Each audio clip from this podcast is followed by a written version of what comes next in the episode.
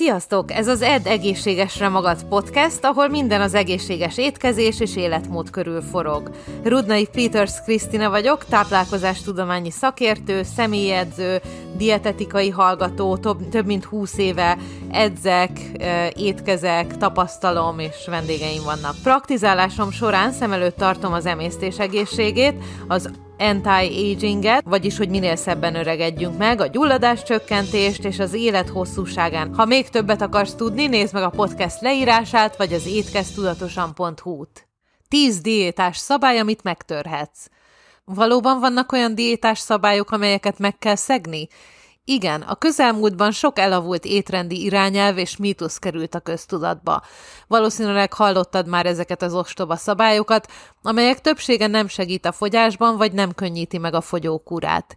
Az önkényes étkezési szabályok mindenütt jelen vannak társadalmunkban, köszönhetően az étrend kultúráknak és a ferdenézeteknek arról, hogy mit jelent az egészséges táplálkozás. Ezek a szabályok gyakran konkrét parancsokként és elsőprő maximákként jelennek meg arról, hogy mit, mikor és hogyan kell enni.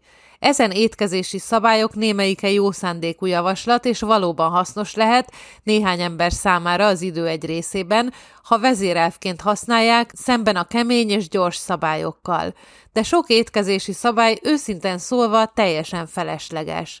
Szükségtelenül korlátozóak, irreálisak vagy tudományosan megalapozatlanok, és gyakran potenciálisan rosszak az étellel való kapcsolatot szempontjából.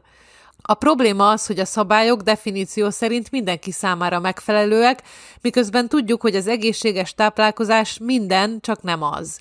Különböző testünk, táplálkozási szükségleteink, ízlésünk, kultúránk, kortörténetünk, élelmiszer hozzáférésünk, költségvetésünk és életmódunk mind figyelembe veszik a legjobb ételválasztást bármely egyén számára – Ebből természetesen következik, hogy az étkezésre vonatkozó merev, általános szabályok nem fognak mindenkinél működni. Tíz étkezési szabály, amelyeket figyelmen kívül hagyhatsz. Az első mítosz. Az esti étkezés hízáshoz vezet. A 24 órás vagy egy hét alatt elfogyasztott összes kalória az, ami miatt hízni fogsz, hogy mikor fogyasztod ezeket a kalóriákat, az nem számít, illetve számít bizonyos élettani funkciók miatt, de erről majd egy másik podcastben beszélek. A második mítosz. A legjobb, ha minden nap ugyanabban az időben eszel. Akkor egyél, amikor éhes vagy, ne akkor, amikor az óra azt mondja, hogy ideje enni. Harmadik mítosz. A társal való fogyókúra megkönnyíti a fogyást. A közös célok kifizetődnek, de a fogyás egy személyes utazás, amit mindenki másképp más-más eredményekkel él meg. Negyedik mítosz. Az étrendi zsír hosszabb ideig tartja a jól lakottság érzését, így kevesebbet fog szenni. A zsír megemésztése valóban hosszabb időt vesz igénybe, de nem segít az étvágy szabályozásában. Azok az élelmiszerek, amelyek valószínűleg a legtovább küzdenek az éjség ellen, az a fehérje tartalmú élelmiszerek, majd a szénhidrátok, majd a zsírok. Ötödik mítosz. Amikor nem sikerül betartanod az étrendet, akár másnapig is várhatsz, hogy visszatérj a helyes útra. Semmi sem állhat távolabb az igazságtól. Mindig próbálj meg visszatérni a helyes útra a következő étkezéssel. Hatodik mítosz. Az étel megtagadása egy partin vagy egy vendégségben illetlenség. Az olyan ételek visszautasítása, amelyekről tudod, hogy felrobbanthatják az étrendedet, társadalmilag elfogadható. Hetedik mítosz. Ha időnként kihagysz egy étkezést, az segít fogyni. Az étkezés kihagyása azt jelenti, hogy a következő étkezéskor annyira éhes leszel, hogy valószínűleg túl fogod enni magadat. Ez sajnos az anyagcsere lelassulásában is szerepet játszik.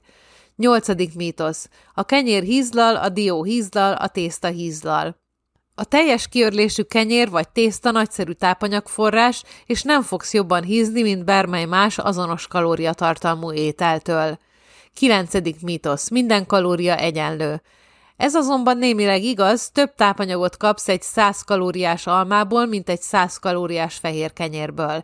Válasz egészségesebb ételeket, és ha fogyni szeretnél, szabályozd az éjségedet.